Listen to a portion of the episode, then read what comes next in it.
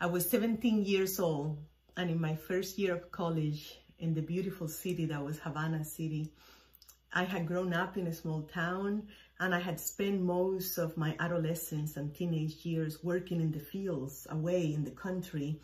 But now in the big city, things were different. I was exposed to theater, to poetry, to the arts. And for the first time, I was having a taste of liberation since I was no longer forced to work in the fields for hours, hours each day, as was the case during my middle and high school years. I was now also considered an adult, living in the city away from my family. So for the first time, it felt as if I was holding in my hands both my own clock and my own compass, which meant that I had control over my time and my days, and that I was able to follow my own interest, my own inner guidance. And so I signed up for a drama class where I discovered the work of the Spanish writer and playwright and poet Federico Garcia Lorca. And it was through his play La Casa de Bernarda Alba, the house of Bernarda Alba, that I found something deeply primal and real and authentic about who I was as an individual and as a human being.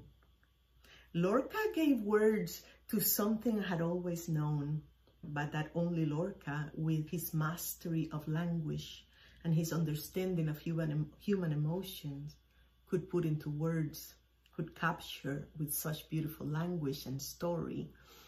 The play is set in the 1930s in Andalusia, Spain, and it revolves around a domineering mother who, after the death of her second husband, forces her five daughters to eight years of mourning inside the house. For eight years, the girls would have no access to fresh air, to colors, to music, to lovers, to friends. La Casa de Bernarda Alba is all about the anguish one feels under oppression, about the catastrophic effects of having to repress one's personhood and one's passions, and about the violence of certain social and cultural norms. Most people read the play and they feel what the characters were feeling, trapped inside that dark, dusty house. But I felt these concepts at a much deeper level because I had to play the role of one of the sisters, which meant that I had to deeply feel what she was feeling in order for me to act. And so in that embodiment, something shifted in me. I began to see how that had been my whole life, having been raised under similar conditions, having been born and raised under a dictatorship, a dictator who ruled over our lives, who forced children like me to work in the fields, who banned certain books, who kept us in that island, who limited our expressions and our rights to grow, to expand, to evolve, to express ourselves. I had never understood that until then. I had no way of knowing because think about this. We lived on an island. There was no internet to connect us to the rest of the world, to tell us that other forms of government, other forms of life were possible. If you were privileged enough to have a TV, the channels were run by the government and so were the newspapers and the magazines. And, and the few books we had access to were, were quite limited, that the selection was quite limited. So my generation and I, we grew up loving, adoring, worshipping our oppressor. We were the first generation born after Castro came into power and we were fully educated under that system. Not all of it was bad, of course, but I had never understood oppression until Lorca made me see it. Because again, his understanding of the human psyche and because of the mastery, his mastery of the human emotions and language. Acting in that play, having to embody those concepts again, I began to understand oppression and how it forces us to repress parts of our personhood, parts of our humanity, our natural instincts. Like the women in the play who felt suffocated, I began to feel suffocated as well. That was a big year for me. 17 was a big year for me. I had so much life inside of me. I had so many ideas in my head. I felt I could burst. There was so much I wanted to share with the world, but I didn't have a voice to express it. In fact, some days I didn't even have a piece of paper or a pen or pencil to write those ideas down because poverty is devastating like that. These days, living in the United States, as a middle class person, I have the privilege of having a notebook in every room in my house and in my purse and in my car because the way my brain works with the ideas coming so quickly is painful when I can capture them. But as a poor teenager in Cuba, oftentimes I didn't have a single piece of paper or pen or pencil to write down the ideas and it was agonizing, agonizing. But the worst part really was that I felt that I didn't have a voice to express myself. It would take me decades in order to free my voice and my duende as well. I'll tell you about duende in a moment. Because guess who helped me with that? It was Lorca. I was already living in the United States when I discovered his essay, Play and Theory of Duende where he talks about this concept of a human expression that he called duende. It seemed to me that Lorca knew both oppression and repression.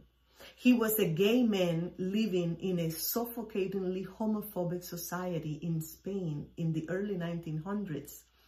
And he was also an outspoken liberal living on the right-wing forces that would eventually take his life at the short age of 38.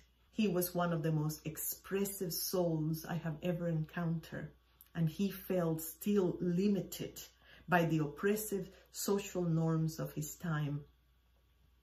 Lorca was individual, an individual who felt deeply and who value expression deeply. He was a poet, a pianist, a composer, a playwright, a theater director, and so on and so forth. And this passion led him to explore that subject of human expression in the essay and lecture, play and theory of Duende. Lorca writes about something he noticed in the expression of flamenco musicians, something he called Duende or, or el Duende. Duende is a concept similar to that of the genius in ancient Rome where people believed that every house or person had a guiding spirit that they called genius. Similarly, in southern Spain and in some parts of Latin America, el duende is understood as dueño de la casa or duende casa, which means possessor of the house. In the essay then, Lorca articulates a theory of self-expression that goes beyond technique it's about authentic, real emotion. It's about emotional truth. It's not simply acting. It's not acting or performing. Duende happens when, when the performer is able to get in touch with something within themselves, something deeply human, but also transcendent. Lorca said that in flamenco performances, the audiences wait for the moment when El Duende appears and they say, ole, ole, ole, ole, which is derived from Allah, Allah, the term for God in Islam, because the Moors had reigned over that part of southern Spain for centuries, and the word Allah had morphed into ole. Duende is the kind of art that gives you goosebumps, goosebumps the Mexican-American writer Clarissa Pinkola Estes says that in Latin American folklore, a storyteller is often called the trans teller. She says, and I quote, the storyteller calls on El Duende, the wind that blows soul into the faces of listeners. Isn't that beautiful? El duende is the wind that blows soul into the faces of the listeners. There is something that feels sacred, transcendent, and universal in the honest, unrepressed emotions of human beings. It moves us to the core because we recognize it as true inside ourselves. Technique doesn't do that. Duende often emerges and you go into a state of flow, something that has been researched for decades now in the Western world, that state of flow. Duende is authentic self-expression that has an impact on the lives of others. Like Lorca's duende has helped me liberate myself and my duende and free my duende for decades now. Duendes do that. Duende helped us connect to our soul as well. And it helps others connect to their souls as well. A piece of art that moves us to our core. We feel it. But by soul, I mean the core of our being, the most whole part of ourselves, not broken parts of ourselves, not a shame part of ourselves, but whole and I believe that many of us have this longing, this longing to express ourselves unapologetically, to share from our inner beauty, to feel connected to our soul, to our core. And while I believe that Lorca's Duende was more about the arts and culture, I find Duende in every field, from sports to science, Lorca described Duende as a mysterious force that everyone feels and no philosopher has been able to explain. Duende is one of those concepts that are ineffable, which means hard to put into words, like the concept of God or soul. Wikipedia actually has a pretty decent interpretation of duende. Let's look at it. Duende or tener duende, to have duende, is a Spanish term for a heightened state of emotion, expression, and authenticity, often connected with flamenco. But I, as I said before, from my personal interpretation of duende, duende can be found in almost any human endeavor, from arts to science to business to politics and technology. People who have been able to harness the power of their duende have been so admired by the rest of us that we have been uplifting them and giving them awards for ages. Right now, somewhere on this planet, be it in the world of film or science or music or sports, an award ceremony is happening. Right now, someone's genius is being celebrated. That's how much we admire Duende. We all have Duende, this thing inside of us that wants to be expressed through us something that when not repressed emerges naturally like a life force inside of us or like this ancestral DNA blueprint that we need to live in order to feel authentic or our unrepressed humanity, full humanity. For some of us, this feels like a calling, a mysterious pull from the distance. Others feel it like a longing or a yearning Sometimes I think of it as the call of evolution. Other times I think of it as the longing to be free, the longing to be fully free, to live according to our own nature. And sometimes I see it as the creativity of the cosmos that created the world and continues to create through us, if we're open to it. I have been a student of this life force for decades now, and I felt so validated years later when I read this quote from the renowned choreographer and dancer and dance instructor, Martha Graham, who seemed to have been fascinated by this life force as well. She says, there is a vitality, a life force, an energy, a quickening that is translated through you into action. And since there is only one of you in all time, this expression is unique.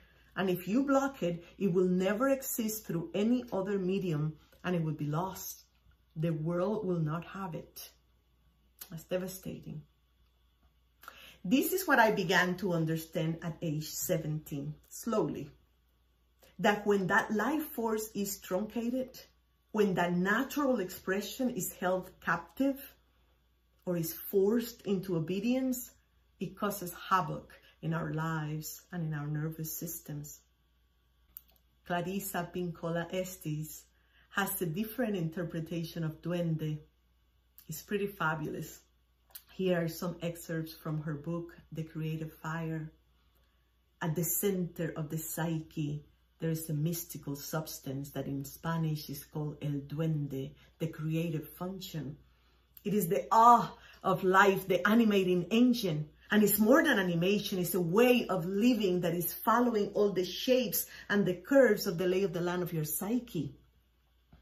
El duende is behind the instinctual nature, is the breath of the self, the oxygenating system that supports created life. This unseen force, she says, can fill people with God, can fill people with fierce words that can cut to the bone or can cut to the center of the issue or can fill them with words that can heal or fly like a shaman's drum. This is the center of the psyche, she continues. It cannot be extracted or taken out like a loaf of bread, nor it can be put in as one puts food in one's mouth. It's a being. It comes to roost or to visit those who make a place for it. And some of us are born with the gift of it, and some of us must chase it everywhere. And if you attempt to tie it down, it will wither. And if you set a trap for it, it will evade you. And if you use it without replenishing it, it will retreat. And if you think it costs nothing to have, all your hair will be burned off. That's the end of that quote. Yes, there is something, there is nothing, there is nothing scientific about that. These are metaphors. It is folklore that tells us that human beings have been trying to understand this concept for a while. More contemporary thinkers have been talking about something similar, the concept of authenticity. Like Duende, authenticity is not about technique, it's about uniqueness. It's like a flowering, like a flowering of our true selves that is awe-inspiring to watch. Duende doesn't live in the surface. To find it, we must travel into the depth of our humanity. But this culture distracts us too much. And many of us are living simply scratching the surface of life. I believe that when we repress our fullness, our wholeness, our pain, our sorrow, our disappointment, we also repress our creativity, free expression. We repress our duende. The popular researcher Brene Brown, who has done decades of research on authenticity, vulnerability, and shame, says that you cannot numb selectively. That when we numb hard feelings, we also numb joy, we numb gratitude, we numb happiness. Her work is important for many different reasons, but I find it very useful when applied through the lens of duende work. Her work in vulnerability and shame in particular, because the reason why many of us are not able to fully express our duende is because putting ourselves out there is terrifying. I mean, just raising your hand in a meeting, in a group of people, for most people is hard. And the bigger the group, the harder it is to raise our hand. We worry that we're going to say something silly, that others are going to laugh, that we're not going to say something smart enough. And yes, the larger the group, the harder it is to even raise our hands. So now imagine putting your creations out there, the deepest, most beloved things inside your core, putting them out there vulnerability feels a little bit like death. And some of us have been so rejected for so long that that pain of rejection is excruciating. And so it makes perfect sense that we don't put ourselves out there more. But then we find ourselves living out of alignment with who we are truly on the inside. It's, it's, it's as if we're living two lives. The inner life of the soul and this other outer life that doesn't look at all like our inner lives. And at some point, we begin to realize what I slowly, slowly began to realize at 17, that there is a part inside of us, like the women in the house of Bernarda Alba, that is longing for air and sunlight. And hopefully, hopefully then, when you make that realization, we also make a decision to no longer betray ourselves, our true selves, and we choose the path of authenticity, the path, the path of duende, this essential piece of our humanity, which we somehow abandoned along the way. And when we express our true selves fully, openly, we give other people permission to do the same. This is what Lorca did for me and for many others, including Leonard Cohen, the Canadian singer-songwriter, receiving an award in Spain for his duende. Leonard Cohen said this about Lorca. As an adolescent, I hungered for a voice. I studied the English poets and I knew their work well, and I copied their styles, but I could not find a voice. It was only when I read, even in translation, the works of Lorca that I understood that there was a voice. It is not that I copied his voice, I would not dare. But he gave me permission to find a voice, to locate a voice, to locate a self, a self that is not fixed, a self that struggles for its own existence. What Lorca did for Leonard Cohen and for me is what each of us can do for one another. When we express the particularities of our individual lives, which express something universal that connects us all at the core of our shared humanity. And beloveds, that is it for today. That is the end of that story. And here is my wish for you. May you call on your duende daily which is the wind that blows soul into the faces of the listeners. May you call on your duende, the wind that blows soul into the faces of the listeners.